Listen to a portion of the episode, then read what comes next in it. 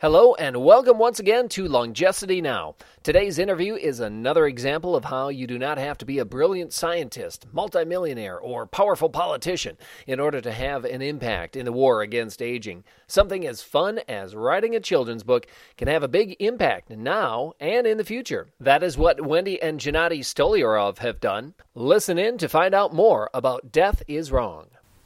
And joining us on Longevity Now, we have Gennady and Wendy Stolyarov. Welcome to the program. Thank you, Justin. It's great to be speaking with you today. The first thing I'd like to have you tell the listeners is a little bit about yourselves, how you became interested in anti aging, and what you do for a living. Well, I am a property and casualty insurance actuary by specialty. I have college degrees in economics, mathematics, and German. And during my spare time, I am an author, philosopher, and longevity activist. For me, death is wrong was the culmination of lifelong thinking about what could I do to contribute to the war against senescence and death. I've really been a proto transhumanist ever since I found out about death as a child. And in the book, I discuss my interactions with my mother when I first found out about this subject. And I ask, why do people have to die? Why is it just for people to uh, receive the death penalty when they've done nothing wrong? And ever since that time, I've been interested in ways of combating senescence and okay. death. How about you, Wendy? For me, the interest is a lot more recent. Uh, I didn't actually find out about the possibility of life extension until I met Gennady in college about nine years ago. I'm a freelance illustrator. Uh, I also do some voice acting when I can find work, which is a lot of fun. And really, meeting Gennady opened my mind to a lot of possibilities regarding futuristic technology, which I had just never previously considered. But I'd always haven't had an interest in literature. Uh, I was actually an English major, and I have a degree in English with a minor in economics. So it was really natural for me to move toward helping Gennady write something. And then, of course, as an illustrator, he reached out to me for the illustrations, which was very natural and appropriate. So it was fun working with Gennady on the book. Sure, and uh, sure. I actually taught Montessori school a little bit when I was a teenager. I was an assistant teacher, and it was a lot of fun working with children and seemed to me like the best place to start if I wanted to help prepare the future for these sorts of ideas. Yes, the Montessori method is, of course, a method to try and open children's minds a little bit more. Self directed learning, correct? Exactly. And- the entire idea is to give the child the choice of what they want to study and let them self direct.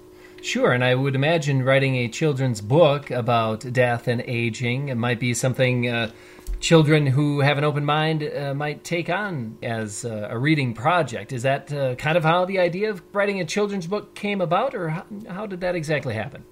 Yes, actually, uh, you're on the right track. Wendy told me a few years ago that someday she wanted to write a children's book with me and she wanted to illustrate it. And I said, sure, that's an excellent idea.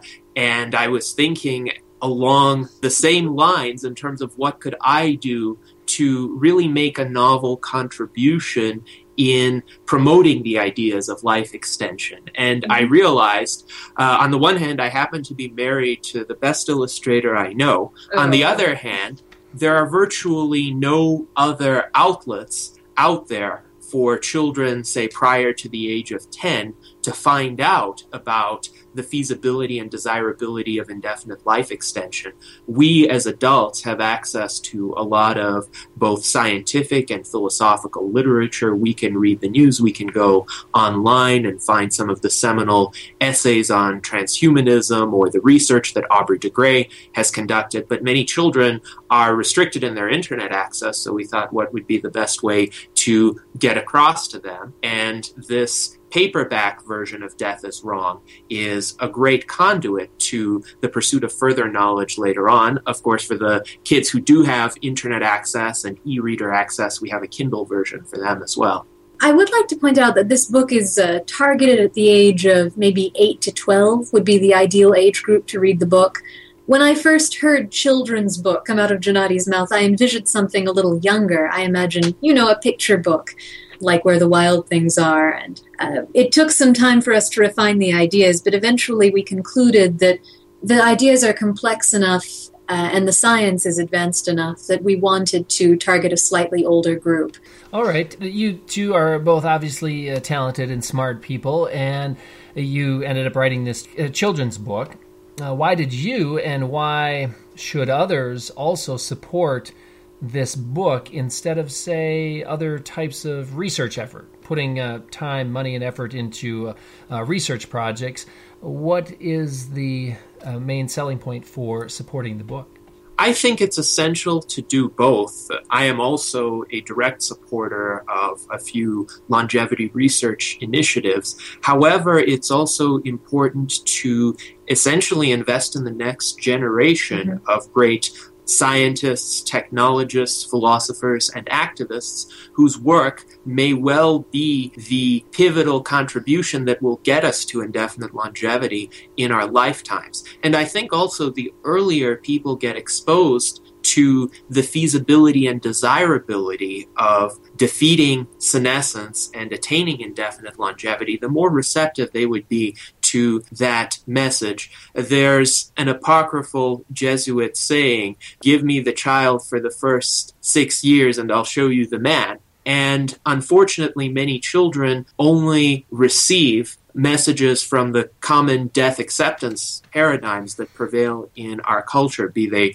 religious or secular. And when, as adults, they encounter ideas about indefinite life extension, there is a reflexive skepticism and reflexive aversion that perhaps wouldn't be there if they had been exposed to all the possible points of view on this subject. For mm-hmm. me, I'm not trying to push only a single point of view onto children. I'm trying to present a set of ideas that is underrepresented in our culture. So mm-hmm. I have no fear about children encountering ideas about accepting death uh, I think they should evaluate every idea openly and critically. Mm-hmm. But at the same time, I think the ideas in favor of indefinite life extension are so powerful that when a young mind encounters them, it will be very receptive to them on their own merits. All right. And then I could go out and buy a few copies of the book and I could distribute them to some parents I know or to libraries. But I know that the argument I'm going to encounter is that parents need to tell their children that death is inevitable. Uh, many parents who see the book will tell their kids it's just a fantasy, that even if we cure all diseases, people will still die.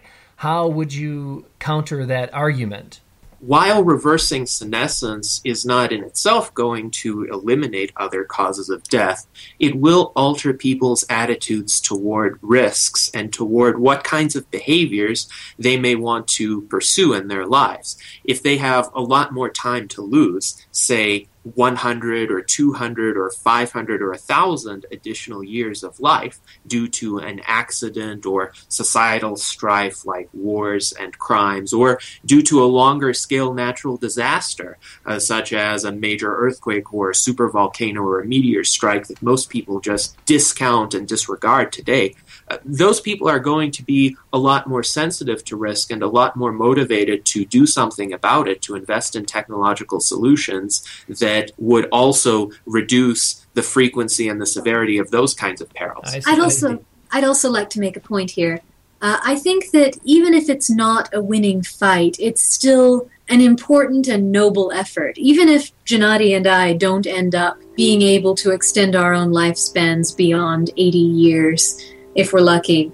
I still think that this is something important to forward in terms of technology for any children we might have in the future, uh, for their children. And I think that longer lifespans, as Gennady pointed out, not only makes an individual more risk averse personally, but it also makes them more willing to take good care of their surroundings and those around them, to take care of the planet in a responsible way. Uh, conservationship will be, I think, a big effort in the next 200, 300 years as people begin living longer. If you're only going to stay somewhere you know, a couple days like a hotel room. You don't treat it as well as you would treat your own home. Mm-hmm. And I think that the same principle applies on a larger time scale for the planet. Sure. Okay, just as an intellectual curiosity, how did you choose the term wrong? Other people who might have written a similar book might have chosen the words death is evil or death is horrible or death is bad. The right wrong paradigm, how did you come up with that?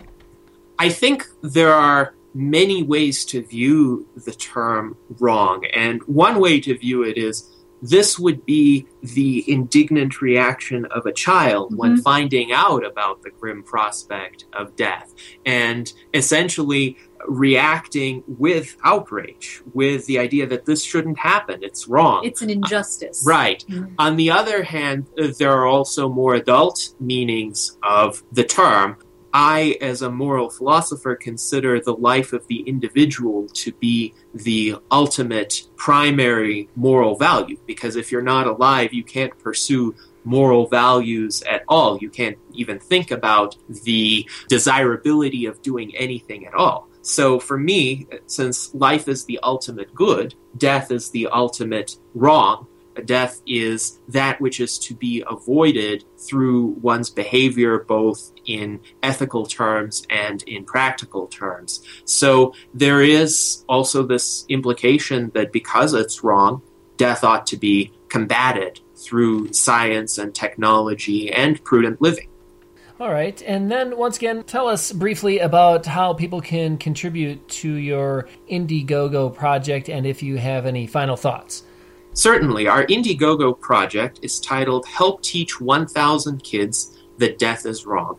Our goal is to raise $5,000 to enable 1,000 paperback copies of the book to be printed and shipped to longevity activists who would distribute them to children in their local areas. We are open to shipping the books anywhere in the world. We've made shipments to the UK, to Poland, even a small shipment to Indonesia. And of course, we've made several shipments to the United States so far. We've been able to distribute 84 books already. Our fundraiser ends on April 23rd. So as of today, there are about 10 days left to contribute. Fortunately, it's a flexible funding campaign, which means whatever amount of money we raise, we will get to devote that amount of money to distributing the books, minus a cut that Indiegogo will take. Now, there is a difference in the outcome between whether or not we reach our goal, in the sense that Indiegogo will take a larger cut, a 9% cut versus a 4% cut. Uh, the more favorable cut would occur if we do reach our goal. However, because I am so invested in the outcome of this project, irrespective of what cut Indiegogo takes, I would absorb that out of my own resources. So the total amount of funds we raise divided by five will be the number of books we send out. We're a little over two thirds of our fundraising goal right now, and as there are still a few days left in the campaign, I encourage anyone who's interested in spreading this book to go to Indiegogo and read about the project and contribute to it. Uh, we'd love to get not only more donors, but at this point, uh, more people who would be willing to distribute the book. We will have more than 600 copies that we're going to be able to send out since we're more than two thirds of the way done. So we really need people to start telling us where to send the books, and we'll be happy to send you lots of copies. Yes, I can be reached by email at gennadystolyarovii at gmail.com. Anyone who's interested can send me a brief email including their name, their address, the number of copies they would like, their brief statement of support for indefinite life extension, and a brief discussion of their plan to distribute the books in their local areas. We're really open to a wide array of possibilities, including giving away the books, giving them to libraries, schools, children's activity groups, doing public readings. The only restriction is that books received pursuant to the fundraiser may not be resold. They have to be made available to children free of cost to them. Okay, well, I wish you luck in your campaign, Wendy and Gennady, and thanks for joining us today. Thank you so much for having us. Absolutely. It was a pleasure, Justin. And of course, we wish them much success in their efforts to distribute the book, and we can be a key part of that success. If you do not have the funds to contribute to the fundraising campaign, you can sign up to distribute a couple of books. As simple as that, and another step toward defeating aging. Until next time, I'm Justin Lowe.